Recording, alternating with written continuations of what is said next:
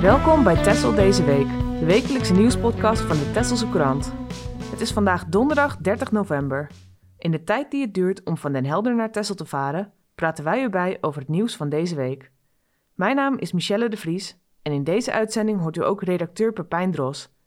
Deze podcast wordt gesponsord door Tessel Speciaalbier, makers van onder andere Tessel Stormbok. We beginnen de nieuwsberichten met een bericht over strandpaviljoen De Dikke Zeehond. Eigenaren Evert en Kimberly Monsma hebben van de gemeente te horen gekregen dat hun paviljoen binnen nu en drie weken afgebroken moet worden. Het stel nam een paviljoen op paal 20 bij de Koog per 1 juni van dit jaar over. Er was een vergunning bij voor 10 jaar om jaar rond open te mogen zijn. Ze hebben daar ook personeel voor aangenomen en hun bedrijfsvoering erop ingericht. Na een klacht van hun buren op het strand is de gemeente in actie gekomen. Er zijn ook constructiepapieren gevraagd waaruit blijkt dat het paviljoen aan de geldende eisen voldoet, die bij de vergunning horen. Een paviljoen moet stevig genoeg zijn om ook in de stormperiode te kunnen overleven. Dat bleek niet zo te zijn. De vorige eigenaar had daarvoor bouwplannen, maar het is nog niet gebeurd. Vandaar de verplichting om het oude zomerpaviljoen af te breken.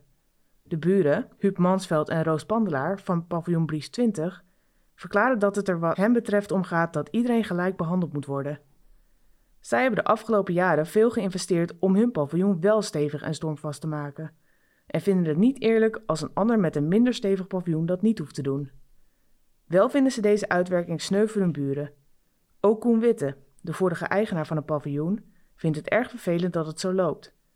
Hij wil ook graag meehelpen om de situatie op te lossen, ook al is hij daar juridisch niet toe verplicht. Oude schilders laten er geen twijfel over bestaan. Het dorp wil niet dat kunstwerk in veilige handen in of bij het dorp wordt geplaatst.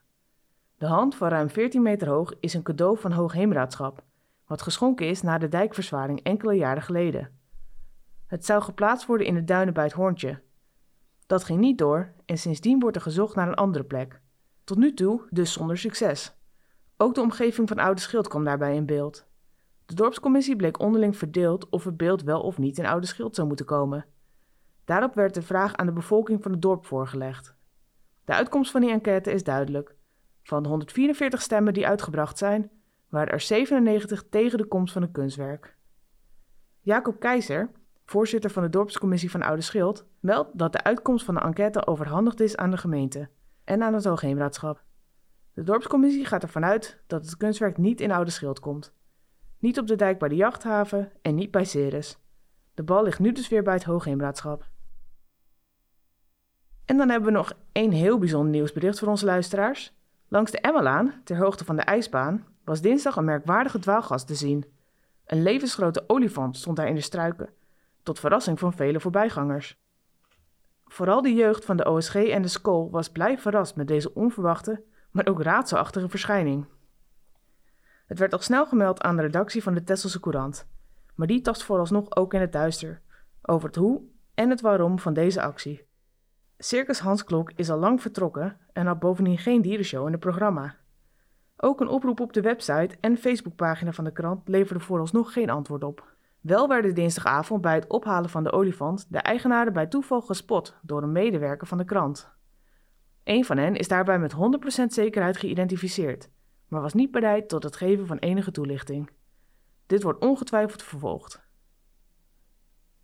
En dan nog even dit.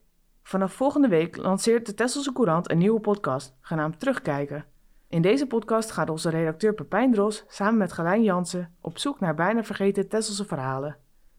Het duo maakt daarbij gebruik van het omvangrijke archief van Galijn. De eerste aflevering gaat over Balthasar Huidenkoper, een markante persoonlijkheid die in 1744 werd aangesteld als schout op Texel. Pepijn is vandaag bij ons aangeschoven om de podcast verder toe te lichten. Dag Pepijn. Hallo Michel. Hey, welkom. Wat, uh, wat kun je ons vertellen over je nieuwe podcast? Ja, uh, nou op de redactie zijn we momenteel uh, druk bezig met het maken van podcasts. deze podcast over de Tesselse nieuws die bestaat natuurlijk al wat langer. Maar we willen nu ook wat meer verdieping en infotainment brengen. In, in de vorm van verschillende podcasts. Nou, hartstikke leuk. Zo had mijn collega Eva onlangs een boeiend gesprek met oud-Tesselse Immy Vlaming. Uh, die woonachtig is in een religieuze nederzetting op de westelijke Jordaanoever. Heel actueel en, uh, en boeiend, zeer de moeite waard. Maar goed, uh, over mijn podcast. Ik trof Gelijn enige tijd geleden in het centrum van Den Burg. En daar vertelde mij over zijn archief, wat hij al jarenlang bijhoudt. En in dit archief legt hij eigenlijk alles vast wat er op het, over Tessel ooit is geschreven. Oké. Hij schrijft hele boeken over en elke week de Tesselaar en Tessel dit weekend. Uh, ja, hij heeft een heel systeem voor ontwikkeld en hij deelt alles in op onderwerp, thema, jaartal. En met één druk op de knop tovert hij dus dat allemaal tevoorschijn. De rode draad is altijd Tessel. En dat intrigeerde mij eigenlijk wel. En dat leek me wel een mooie aanleiding voor, een, voor een, het maken van een podcast. Waarbij zijn archief dus dient als belangrijkste bron van, van informatie. Um, en zo zijn we eigenlijk gekomen op de podcast die we terugkijken hebben genoemd. En uh, in deze podcast ga ik samen met Glijn op zoek naar bijna vergeten Tesselse verhalen. Uh, waarbij we ook altijd een parallel proberen te trekken tussen het heden en het verleden. Zo krijgt Tessel bijvoorbeeld uh, binnenkort natuurlijk een, een, nieuwe burgemeester.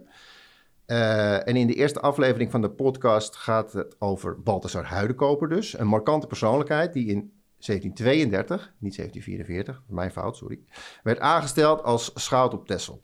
Uh, deze huidenkoper kwam uit een vooraanstaande familie. Uh, en hij was historicus, taal- en letterkundige en hij schreef onder meer uh, toneelstukken. Ook was hij regent van het Burgerweeshuis in Amsterdam en hij zat in het bestuur van de Amsterdamse Schouwburg. Dus wel een, ja, een, een, man van stand, zeg maar. en toen kwam hij dus op een gegeven moment naar Texel, toch een wat achtergesteld gebied. Uh, en uh, ja, wat heel bijzonder is in, uit die tijd, is dat Huidenkoper vrijwel het hele eiland in kaart heeft gebracht. Uh, dat deed hij omdat hij hier belasting ging innen, onder andere. En ja, door die, door die verslaglegging weten we nu heel veel over die tijd op Texel. En dat is, ja, Gelijns archief staat er dus ook vol mee. deze Huidenkoper is een fascinerend persoon. En daar gaan we dus in de podcast uitgebreid over, over hebben. Dus uh, ik raad iedereen aan om te gaan luisteren. Nou, ik ben heel benieuwd. Dankjewel, Pepijn. Graag gedaan. En dan gaan we nu verder met de vooruitblik op het komend weekend. Tennisvereniging Juice aan de Emmalaan in Den Burg opent komende zaterdag om twee uur officieel de eerste padelbanen op Tessel. Ook niet-leden worden van harte uitgenodigd om hierbij aanwezig te zijn. Het bestuur hoopt ook omwonenden bij de opening te kunnen verwelkomen. De tennisvereniging heeft één van haar zes kunstgrasbanen opgeofferd om twee padelbanen te realiseren. De padelbanen kunnen door leden van de vereniging gebruikt worden, maar ze worden ook los verhuurd. Regelmatig kreeg de vereniging al vragen van toeristen of bij de vereniging padelbanen gehuurd konden worden. Padel is een snelgroeiende sport die het midden houdt tussen tennis en squash. In Spanje is padel na voetbal de tweede sport. En ook in Nederland wint de sport steeds meer terrein ook voor mensen die geen ervaring hebben met tennis is padel redelijk snel te leren. Sportieve Tesselaars en gasten van het eiland kunnen zondag meedoen aan de crossloop van AV Tessel. De organisatie heeft weer een mooi rondje uitgezet van ongeveer 3 kilometer. Naar keuze kun je dat 1, 2 of 3 keer lopen. Het zal waarschijnlijk weer hetzelfde rondje zijn als dat van 12 november, want de wateroverlast op een deel van het oude parcours is nog niet voorbij. De start is op de hoek van Zantelaan-Heidvlakweg. Inschrijven kan bij Boskioske Turveld vanaf kwart voor tien. De jeugd start om half elf. De senioren starten om tien voor elf. Informatie is te verkrijgen bij Rita Dogger via telefoonnummer 313387 of kijk op www.avtessel.nl. Zangeres Laurie Brons en pianiste Elisabeth Waverijn brengen tenslotte ook op zondag een bijzonder concertprogramma ten gehore. Ze spelen klassiek repertoire met voornamelijk Mozart in de doopsgezinde kerk in Den Burg. Elisabeth speelt op de prachtige Steinway Concertvleugel. Het Tessels duo werkt samen sinds maart 2021. De toegang voor het concert is gratis en begint om 4 uur. Tot slot nog de gebruikelijke slotvraag aan Pepijn. Welk nieuwsbericht is jou opgevallen deze week? Uh, even denken. Dat is uh, natuurlijk de olifant.